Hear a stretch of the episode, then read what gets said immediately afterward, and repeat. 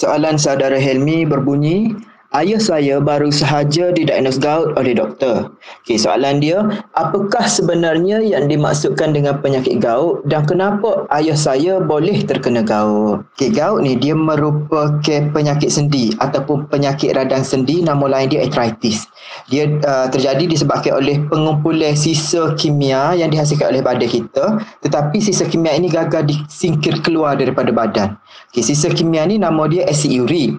Asid urik ni dia terhasil daripada sumber protein seperti daging merah, organ dalaman haiwan, segala jenis sumber kekacang, makanan laut. Jadi bagi orang normal, sumber-sumber protein tadi bila dia masuk ke dalam badan, dia ditukar kepada urin sebelum menjadi asid urik.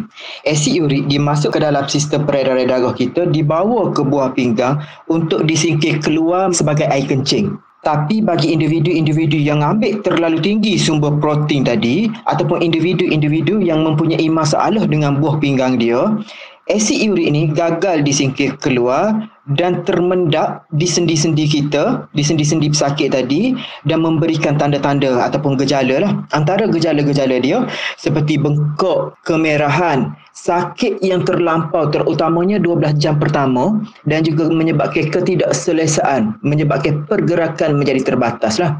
Jadi individu-individu mudah terkena gout ni adalah individu yang mengambil terlalu tinggi sumber protein. Yang kedua, golongan lelaki, terutama yang berusia 20 hingga 50 tahun.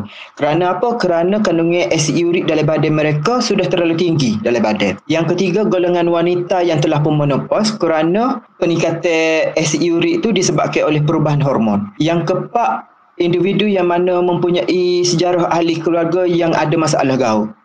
Yang kelima, individu yang mengalami masalah obesiti ataupun kegemukan. Dan yang keenam, pesakit yang mempunyai masalah darah tinggi, kecil manis dan juga masalah buah pinggir. Golongan ini mudah terkena gout. Jadi saya harap penerangan saya telah memberi penjelasan kepada saudara Helmi dan juga semua pendengar Gegar Permata Pantai Timur.